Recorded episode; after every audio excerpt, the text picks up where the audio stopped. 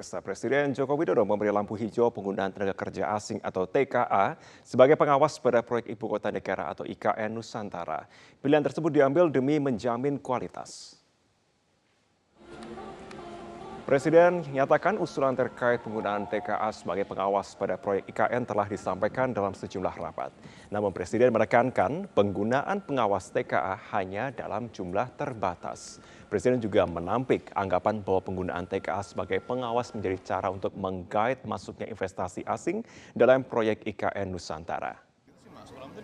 Memang sudah diusulkan dalam rapat ya kalau hanya satu dua untuk oh, apa untuk urusan kualitas barang nanti yang dihasilkan nanti kalau jelek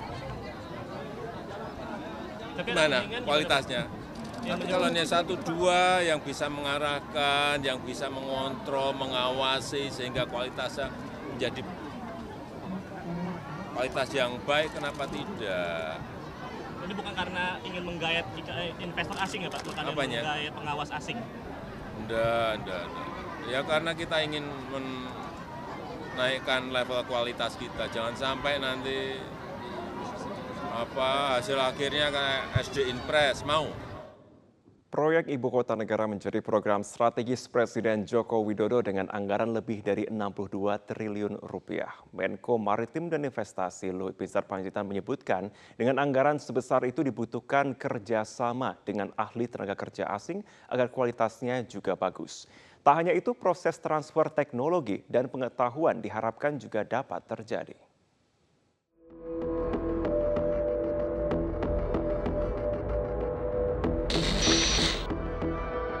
Menteri Koordinator Kemaritiman dan Investasi Luhut Binsar Panjaitan tegas mengatakan bahwa Indonesia membutuhkan kerjasama dengan ahli-ahli tenaga asing untuk membangun ibu kota negara baru. Pasalnya, proyek ibu kota negara adalah sebuah program strategis Presiden Joko Widodo yang beranggaran besar. Dari kantong APBN, rencananya pemerintah menggelontorkan dana untuk infrastruktur sekitar 62,27 triliun rupiah untuk periode 2020 hingga 2024. Dengan anggaran yang besar, maka Luhut berharap kualitas pekerjaannya juga bagus. Dua kali dan sudah melihat ini dan kemarin di Singapura kita jualan mengenai ini dan mereka sangat antusias dan semua masuk dan kita berharap 17 bukan berharap harus 17 Agustus tahun depan kita bisa acara di sana. Tapi kualitas pekerjaan itu menjadi kunci. Oleh karena itu saya adalah Bapak Presiden, pengawas itu kita terpaksa dengan segala hormat kita pakai bule-bule untuk menjadi kualitas jadi jangan nanti istana presiden itu jadi tapi kualitasnya tidak bagus. Namun kemudian pernyataan tersebut ditepis Menteri Pekerjaan Umum dan Perumahan Rakyat Basuki Hadi Mulyono. Menurut Basuki, belum ada keputusan soal penggunaan mandor atau tenaga kerja asing di IKN. Hal ini masih sebatas wacana. Boleh saya juga perlu uh, apa? Uh, sebetulnya kita sudah apa uh, konsultasinya untuk desain sudah juga dengan ahli-ahli. Oh, tapi tenaga, tapi bukan berarti tenaga Indonesia untuk membangun bang, uh, di IKN itu enggak punya kapasitas dari Enggak lah, itu semua teman pembangunannya juga orang Indonesia. Oh nggak ada orang asing. Nah itu yang apa tadi sempat disebut bahwa penggunaan tenaga asing itu untuk uh, bangunan biar api gitu pak. Oh enggak, itu kalau pengawasan kan bisa saja intermittent, tapi belum diputuskan. Hmm. Belum diputusin bos. Oh, Direktur Bina Konstruksi Kementerian PUPR Arif Dina Putra mengatakan, penggunaan tenaga kerja asing mungkin dapat dikerahkan apabila dalam suatu proyek memerlukan teknologi terbaru yang belum dikuasai oleh tenaga kerja dalam negeri. Tenaga kerja asing nantinya akan melakukan pertukaran informasi untuk menambah keahlian para tenaga kerja dalam negeri. Tim Liputan Metro TV. Pemirsa, proyek pengembangan kawasan ekonomi khusus pariwisata Mandalika di Nusa Tenggara Barat atau NTB meninggalkan utang sebesar 4,6 triliun rupiah. Holding BUMN Pariwisata PT Pengembangan Pariwisata Indonesia atau Indonesia Tourism Development Corporation atau ITDC menerangkan bahwa pihaknya tidak bisa menyelesaikan kewajiban pembayaran utang jangka pendek sebesar 1,2 triliun rupiah. Direktur Utama PT Aviasi Pariwisata Indonesia, Doni Oskaria mengatakan, kerugian terbesar sirkuit Mandalika berasal dari penyelenggaraan World Superbike atau WSBK. Menurutnya, ajang WSBK tidak menarik bagi investor untuk masuk menjadi sponsor. Doni menambahkan pihaknya berencana akan melakukan negosiasi untuk menghilangkan WSBK. Ia percaya diri jika nanti WSBK dihilangkan, beban utang akan menjadi kurang sehingga kerugian yang ditimbulkan tidak semakin membengkak melakukan operasionalnya tertutup. Tetapi yang WSBK ini menunjukkan kerugian. Sehingga apa yang kami lakukan adalah kami akan melakukan renegosiasi untuk menghilangkan USBK eh, ini. Sehingga nanti USBK-nya akan turun, akan kita hilangkan sehingga tidak muncul biaya di dalam penyelenggaraan USBK yang itu sebetulnya eventnya tidak menarik crowd dan tidak menarik juga sponsorship. Ini berdampak 100 miliar penurunan daripada kerugian kita. Dalam rapat dengar pendapat bersama Komisi 6 DPR RI, Menteri BUMN Erick Thohir menjelaskan kondisi arus kas negatif yang terjadi pada anak perusahaan BUMN yaitu PT Aviasi Indonesia atau Indonesia In Journey. Menurut Erick, kondisi pandemi COVID juga menjadi salah satu sulitnya mendapat sponsor hingga terjadi kerugian.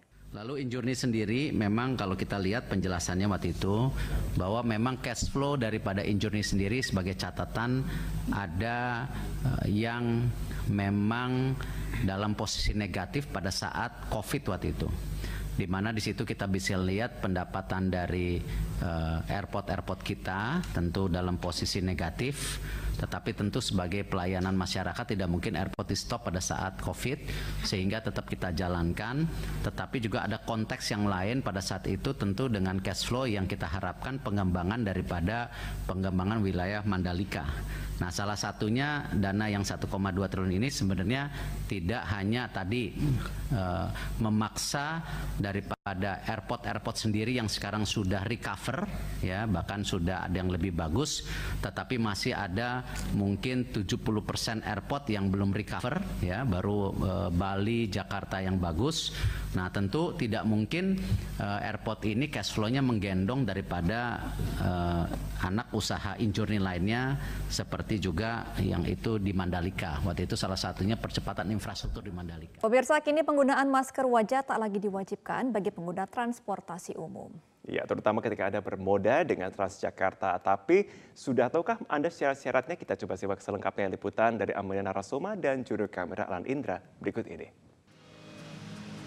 Ya, pemirsa setelah melewati masa pandemi COVID-19 yang awalnya kita diwajibkan untuk mengenakan masker di mana pun kita berada, memang sekarang sejak status PPKM dicabut oleh Presiden Joko Widodo dan juga adanya peraturan baru bahwa sekarang ini kita tidak diwajibkan untuk mengenakan masker ketika sedang menaiki transportasi publik. Nah, ini akan mengundang banyak sekali uh, pertanyaan dan juga tanggapan dari masyarakat sekitar. Dan tentunya kita akan melihat bagaimana tanggapan dari para pengguna transportasi publik terkait uh, tidak wajibnya kita untuk memakai masker. Seiring meredanya kasus COVID-19 dan transisi status dari pandemi ke endemi, pemerintah Provinsi DKI Jakarta secara resmi mencabut aturan wajib bermasker bagi warga yang menggunakan moda transportasi umum Transjakarta. Aturan ini mulai berlaku sejak hari Minggu 11 Juni lalu.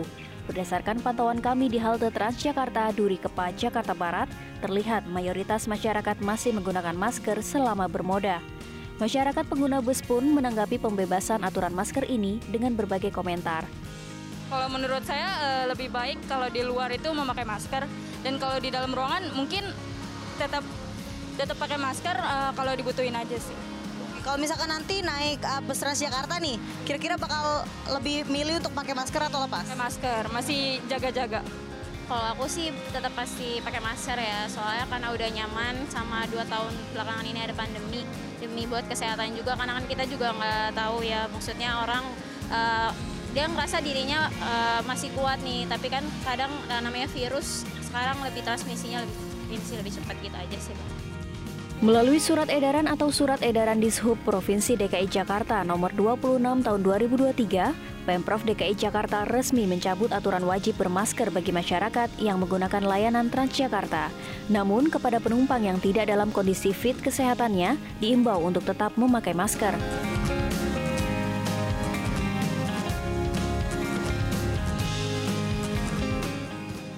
Pemirsa, memang setelah kami bertanya kepada masyarakat yang menggunakan transportasi publik, banyak dari mereka yang mengatakan bahwa mereka akan tetap mempertahankan budaya untuk selalu mengenakan masker, dikarenakan memang sudah terbiasa dan juga untuk menjaga kesehatan mereka ketika berada di ruang publik.